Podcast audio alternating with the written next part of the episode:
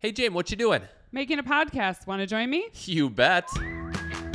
Welcome to the Live It Well podcast. Where we hope our stories help you better understand yours.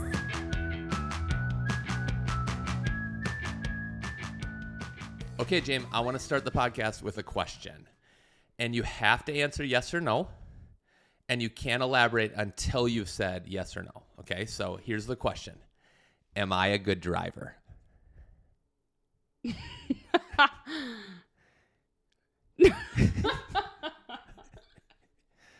No? Oh, no! No! Are you serious? yes. If you had to pick yes or no, you're going to say, no, I'm a bad driver. yep. Why would you say that? Because every time we're driving, I have to help you. Wow. We you- hit curbs. We almost hit people. I mean, humans? Come on. I don't No, almost hit I mean cars. Okay. People in cars. Have I always been a bad driver? I don't think I noticed as much. So, yes. Oh, wow. So I think th- this is my theory is that you notice things when I drive that I don't notice, which is true. And mm-hmm. that's what you're recognizing. I think there are things that I notice that you don't notice while I'm driving too. And there are things that I'm protecting us from that you don't see Mm, also. doubtful. What? Yeah. You're mhm. going to stick with this answer? Absolutely. Wow. Is our is our son a good driver? For a 17 year old. Okay. Now the million dollar question: Are you a good driver? Absolutely. Of course. Absolutely. All right. Tone's been set. Enneagram 1 in the house. So uh, we are Scott and Jamie, and we are so excited to be a part of a podcast and to uh, to just do this. And so one of the things we would love to do is just talk a little bit about us and who we are. Uh, so please introduce yourself, Hi, I'm Jamie. Jamie. And uh, have you like is this today the first day you ever thought about doing a podcast? Oh gosh, no. Um, how long have I wanted to do a podcast? I would say it's been at least six or seven years. Okay, that's awesome. Uh, I I'm Scott, and I feel very similar. Uh, I f- I think one of the things that's true about both of us is we find a ton of value in podcasts. Absolutely. Now, one of the things you like in podcasts, and you pay a lot of, or like you, most of the people you listen to are they have a host, and then they have guests. We are not doing host and guests unless you want to be the guest or want me to be the guest.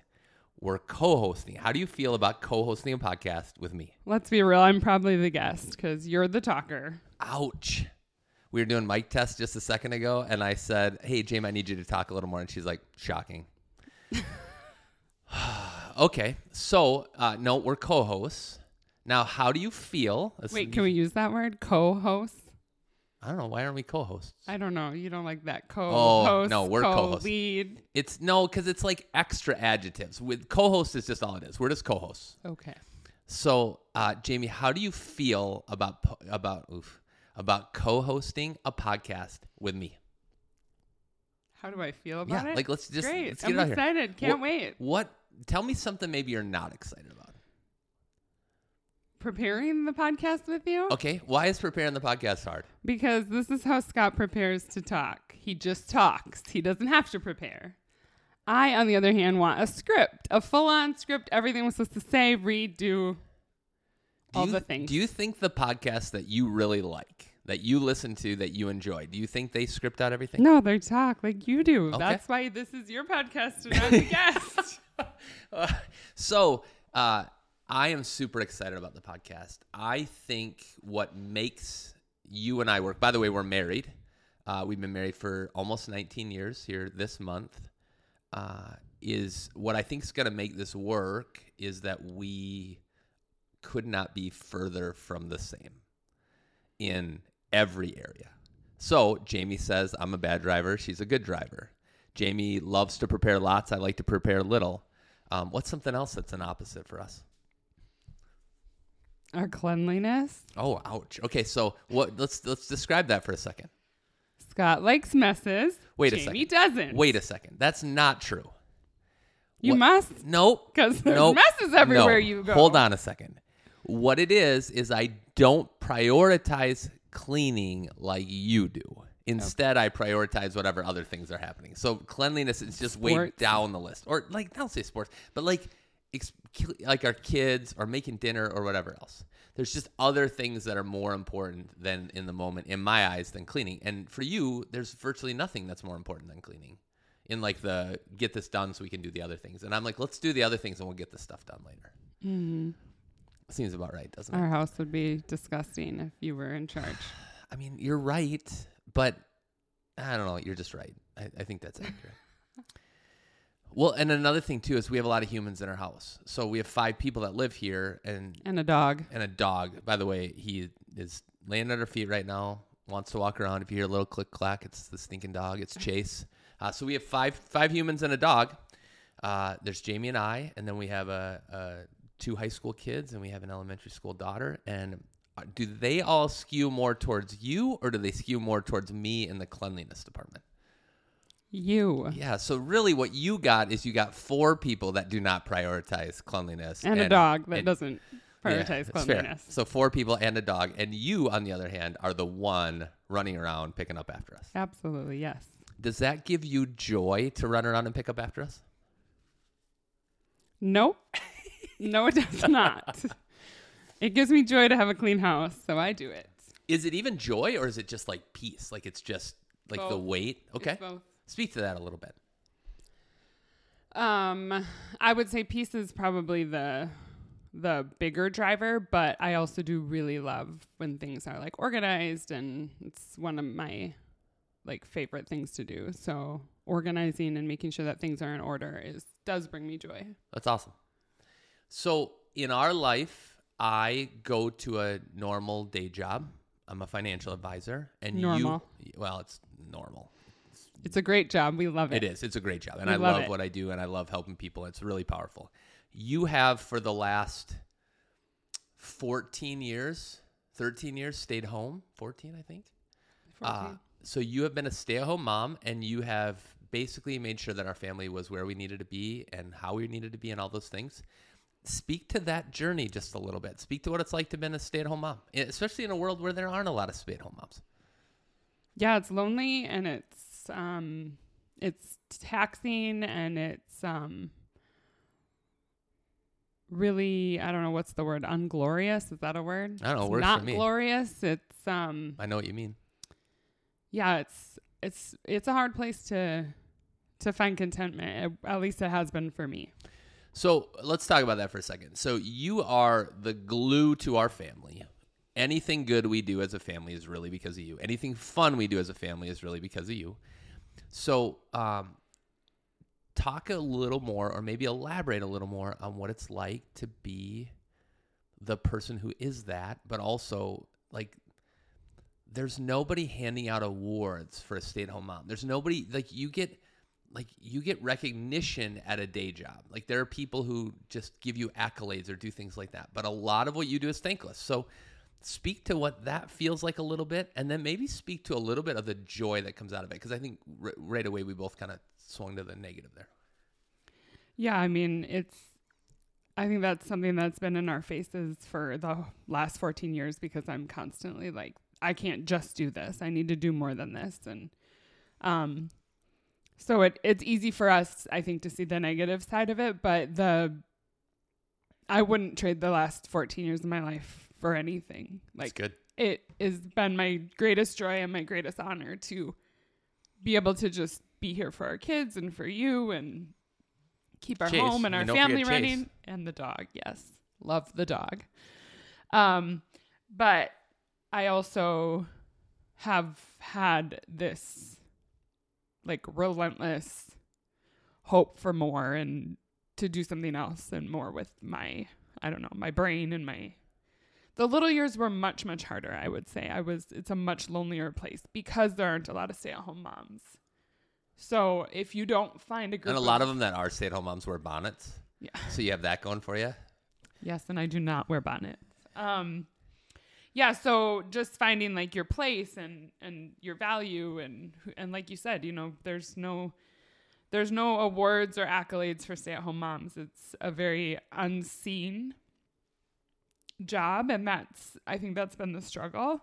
But again, like I said, it's not something I would ever trade. It's um, it has been such a joy and such an honor, and I as we embark on like new things and our kids you know, start to look at college and what's next for them, like I find myself grieving for the last 14 years. Like I want those years, some of those years back or some of those moments back, but also so excited about what's ahead and like what our kids are going to do in the world and Well, we who they're going to be and we live out the idea, and we are full believers of the days are slow, but the years fly by. amen. Like that is us to a T, and it's um. I still find uh, like, I still find evenings with our family sometimes to be really slow, like, and I mean mostly bedtime is is a challenge for us, um, for one of our kids, and so it's like um. I still have to force myself, even though I've watched the years fly by with our kids, I still have to fight against just getting drudged in the day and like being like, oh, jeepers, do I really have to do that? Like, do I really have to do that? Does that make sense? Yeah. Yeah. I mean, our youngest can be a challenge, especially at bedtime. She's the life of the party, extrovert to the core, does not want to go to bed, really barely sleeps. Um, so yeah, it's that has been a challenge, but um, yeah, I don't I don't find the days like as monotonous as they used to be. The Because they aren't really. changing diapers, Yeah. naps, that kind of stuff. Like the little years were much much harder on me, and now I I find joy in her when everyone gets home and I agree. or we're running to a track meet or a soccer game or I don't practice. know if I find a lot of joy in the track meet. And I'm just going to throw this out here. So, track is a sport that takes like six and a half hours from start to finish. And your kids are involved for like 90 seconds. Maybe, maybe if they run the mile, they're involved for five minutes or something. But I don't like parents just go to these things. This is our first year with our kids being in track or are, are going to track meets. We've actually been to one track meet. Yeah, one One. was one was enough. I actually competed in track in high school. I loved track then, and it didn't seem weird that we were there for six and a half hours. And like last week when we were at this meet, it was freezing cold outside. It was, and then we watched our son, and it was. I was really glad we were there for our son, and then we stayed longer to watch some other kids we know. But I don't know, track parents, I'm proud of you. Like you, if you've done this for years, like we've done this for about six weeks, and it feels like a really long time.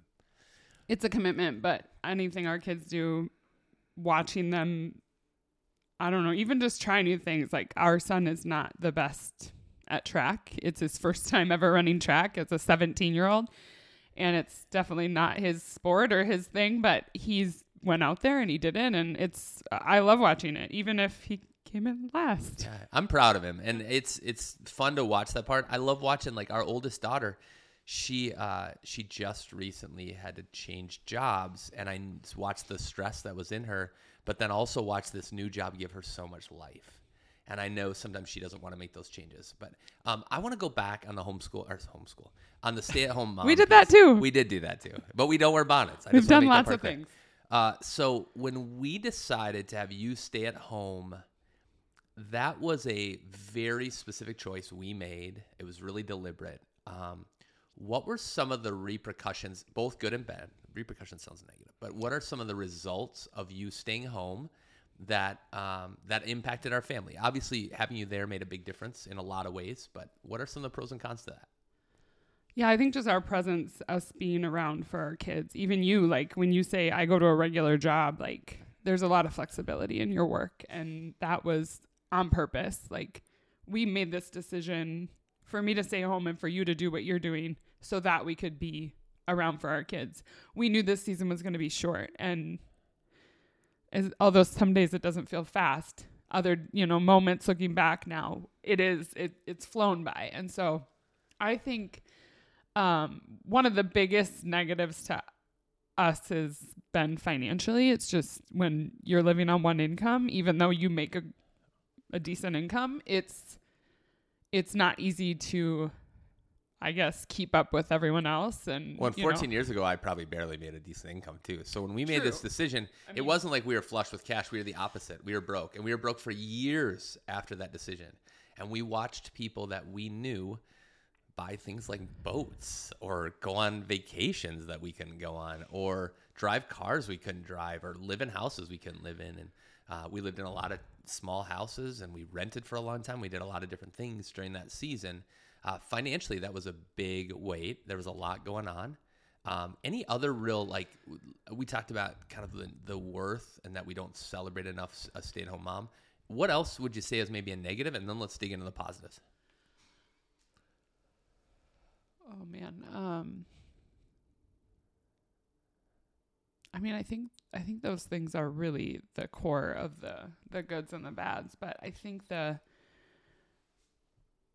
I think it's really just feeling unseen is such a big at least something I had to contend with most of my the last 14 years like not even just by people in the world or you know value from I don't whoever like people you're around and close with but also even just from the family like Sure. it can be something that it's taken advantage of or it's It's good. it's not appreciated like it should be like my kids can text me and I can be at their school in 15 minutes if they need something or or they need a Little punks. ride or you know what The little punks, they just expect mom to. they you know- just don't they don't have any they don't know any different Right. it's not something they've had to they've never had to deal with two working parents and i i often wonder like Uh, we want to know what other families. how do Yeah. families do Yes. this when both parents are working like i'm you know i can middle of the day like i said be at their school be at their track meet in the middle of the day like what what do normal people do that clock into work and have a nine to five i guess they miss their kids stuff i don't know i mean so i think that's the other thing is just like being unseen even within my own home like not them not seeing like wow we're really lucky Yeah. and that's how I feel about the whole situation. Like, we're really lucky that we get to do this and that we've been able to sustain the life that we have and to raise our kids so that we're there for them as much as we can be. You know, I think one of the challenges that your job and my job have is that, like, I was just having a conversation with my buddy Mike, and he's a painter. And, like, at the end of the day, he can look at a wall and go, and I painted that wall, or this house, or the this trim, or whatever it is. Like, he has this tangible at the end of it. And one of the hardest parts I think about your job, and I've more recently realized that it's really hard about my job, is I don't know. At the end of the day, I printed some reports and I talked to some people, but it's not a quantifiable. I didn't. Uh, I didn't build a house today. I didn't plant a tree today. Like there's not this tangible leftover. And like even the things that are tangible for you. Okay, so you took care of our laundry, which I'm super grateful for. So you did laundry. Well, in like four days, that's all dirty again. Like it's just a constant. There's just that piece of it. And so um, I think it's actually a challenge that both of us don't have these quantifiables, but mine is more measurable. There's some ways to do that. Yours is not measurable. So Yeah, very true. Uh, Jamie, I would love to ask you about um, the journey that we've been on. I, I'd like to give like just a little bit of your input into why we're doing a podcast. Why have we gotten to this point? Um, what has led to this? What has been important to you? Uh, because the podcast part has always been important to me, but the content and the ideas that got us to here really started with you. So, would you take just a second and speak to that? Yeah, I think over the last seven years we've looked at like what would we even do a podcast about? You know, like we've, we've well, I mean, never, we're experts in everything. right? I mean, obviously. right, experts. Um, but Scott and I have never really like been on the same page as far as like how how how this looks, and you know, he listens to sports podcasts, and I listen to like I don't know, I life. you make me sound shallow sometimes. Christian am I, Am I shallow? Is all I care about sports? No, but that is very important to you. Okay. Which is fine. There's nothing wrong with that. I'm just saying, like, we just li- listen to different sorts of podcasts. So it's like, what would we even talk about together? Like, if we're going to do this together, what are we going to talk about? So two years ago, I embarked on kind of a crazy, just took a step of faith and attended um, Freedom Academy, but put on by Carrie Garcia um, through f- the Freedom Movement. And um, So you spent a few days in this, like, I mean, uh, let's call it a class, like, it's like a coaching and um, just learning how to listen to people and sit with people better and yeah just i don't know class retreat. Um, there's some story work involved which is kind of once i attended that that's that's really the thing that um, captured me and and it was the thing that really got me excited and it was the first time since i was a teenager that I like knew that I knew that I was supposed to do something with this work. And so I started attending a narrative focused trauma care program through the Allender Center at the Seattle School of Psychology and Theology. That's a lot of words. It is a lot of so words. So if you need to look that up. Um, Wow. anyways, I go I attend the Allender Center. And um, so for the last two years I've been doing my own story work and digging into my own past and my own um, my stories from childhood and my style of relating and the way that I see the world and it has been not only eye opening for me, but it has really been life changing for me. And I finally, after a year and a half, grabbed Scott and told him he was no longer able to get out of it. And we attended a marriage intensive through the Reconnect Marriage Institute. And basically, we did the same thing together as a married couple. Now, one of the things that we've always believed, and for better or for worse, Jamie and I are the same if there's people in the room or if there's not.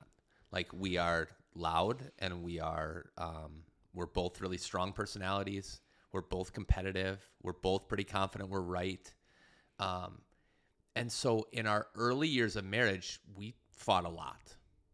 Like I don't know, I don't know how to quantify this a lot, but don't you don't you feel like we fought a lot? Yes. Okay, I still so- feel like we fought a lot. Well, we probably do. We probably fight more than the average, but nonetheless, uh, one of the things that I think happens is, and I um, especially am sensitive and aware of young married couples, is I think you believe you're the only ones that fight a lot. Like I know I believe that. Like I felt like there are days where I was like, "Well, our marriage just doesn't work right. Like, what are we gonna do to fix this? Like, what's broken here? What's?" And so I think it allows you; those thoughts allow you to feel like you're on an island. And so you and I, for a lot of years, have had kind of this heart for marriage and families and to talk about those things. So when we went to uh, to the marriage intensive, which that is a good word for it, uh, we really dug into a lot of stuff. I got to be exposed to a lot more of some of the work you've been doing and things like that. But it felt like for the first time, maybe we had a vehicle or the start of a vehicle or just even the seed was planted for us to start to impact people that feel alone and not just married people but just that human being because i think i think isolation is what's holding us back from the life that we we want to live Absolutely. and part of the reason we're isolated is our own doing. Part of the reason we're isolated is because of of um, the way we grew up. Part of the reason we're isolated. There's just this this inner, I don't know, this inner voice. There's these ideas that help us think over and over again that we're the only ones that deal with blank. We're the only ones that are dealing with anxiety. We're the only ones dealing with depression. We're the only ones whose marriage is rough. We're the only ones who whatever it is. And I just feel like one of my favorite vehicles that you brought back was everybody is dealing with the stuff and they're all dealing with the same stuff in different ways and it, it kind of comes out in different ways but they're all dealing with a lot Yeah, that's good.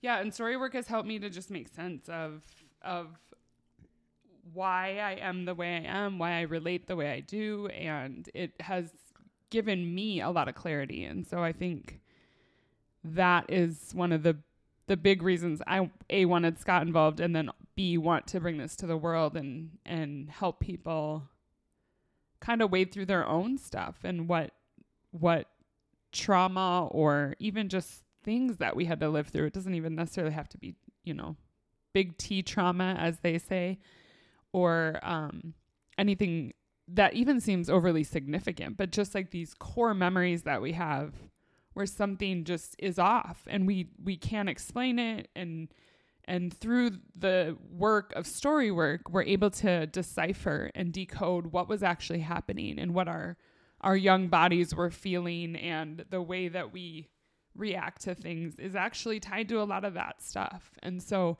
once we can understand the those things kind of at a, a deeper level, I think we begin to understand ourselves more fully and then we can live the full and like abundant life that God has for us. And that's the goal and that's my goal in in coaching and hopefully someday doing therapy, um, some of that stuff. It's it's I just want people to live a a free and fully alive, like abundant life that God's created for us. And um I for me the vehicle has been story work. And so, it, so let's stop for just a second for those of us including myself that are are not as aware of what it means to to do story work. That sounds I don't know, it's it sounds general. So just take a second and explain it to those of us that are not quite as ingrained in this idea. What does story work mean? So story work is simply looking at the stories in our lives, big, small, and everything in between. And like I said, deciphering what the nuances are in the story and, and what's actually happening under the surface. I think sometimes we see things at like a surface level, but when we get deep and we we look at the small like intricacies of things that were happening and the way that we had to to be in our families that we grew up in, which sometimes we refer to as our family of origin. So so the place where you were as a, a child and and the people that were in your life that were raising you and and in those stories we find much deeper things. And it, it's what what begins to create who we are and how we relate to the world. And and so if we go deep into those stories and we can look at at more than just the surface of them and what they actually meant for us um, we can begin to understand more about who we are. And i think for me it's been it's been um, the biggest benefit to me has been the the the release of some of the anxiety in my in my own heart mind world um, and and just having a better understanding of of who I am and and who God created me to be. I love that. And one of the struggles I had when you first started was the idea of family of origin, because my family of origin does not look traditional. Uh, there's a lot of working pieces there, and so you kind of helped me understand that family of origin was not hey, it's mom and dad, and that's the end of it, or brothers and sisters. Um, it's it's bigger than that. It's the people that really impact you as a kid and really invest in you. So speak to just family of origin for just a second. I mean, family of origin can even well, when we're speaking of family of origin, we're talking about the people who raised you, the people that you lived with, the people that you, um, you know, for some people that's biological mother and father, and for some people it's you know we have a daughter who's adopted, our youngest is adopted, so she not only has us, her adoptive parents, but she also has her biological parents and they step parents. They play in yeah, step parents, grandparents. Um, I think even uncles and aunts can play a role sure. in that. Which they did for me. Yeah, and I even think I even think I don't know that it would technically fall under the umbrella of family of origin, but even our friends and the people that we spent the most time with, like some of some of those people can play into some of the ways that we we ended up being formed and shaped and now how we see the world. That's excellent. So now you've spent this time. You spent two uh, two years working on this. You have more education ahead of you. You have all these things you're working on. You have uh, dug into this. What does this mean for your life going forward? How do you implement all this stuff that you've done? What does this look like other than hanging out with me on a podcast? Yeah, I think it's the work's never done, which is um, equal equal parts good and bad. It's something that I'll do forever for myself, but also it's just something that I want to bring to the world. I want people to understand and see themselves in a, a greater sense of of of reality of of what actually happened and the things that actually have formed you and shaped you. And I think I think I mean, we're in the middle of an anxiety series at church, and it's never been more evident to me that nearly everyone struggles, has struggled, or will struggle with anxiety at some point. And I think much of that anxiety, you know, it's, it's interesting because you know we they're asking our pastors are asking the question like when did when did you first meet anxiety and a lot of people will point to a year ago two years ago five years or ago when they were 20 even or something yeah yes. or 10 years ago whatever like but we actually met anxiety at most of us at very young ages simply when you say young age, give us an example. Like ballpark it for us. I don't know, five? four, five, five, six. Okay. I mean, it. Okay. Who knows? It, it's different for everybody. I'm not saying everybody met anxiety at four years old, but it's it's something that becomes a way in which we operate in the world because of and and it's it's not always because we come from horrible families or like these abusive families. It's just simply in the fact that our we're all flawed. Every one of us has has stuff we bring into relationships. Our parents, our grandparents, our great grandparents, and then you know it all trickles down through the generations. And um, yeah, so my goal, my heart is just to bring this to people for so that they can live uh, an abundant and hope filled life that that God's created us to live. I love it. I think that's a phenomenal just thought process. Um, you know, if it's hard for you to picture the idea of anxiety at a young age, just try to picture the first time you were in a store and you couldn't see your parents.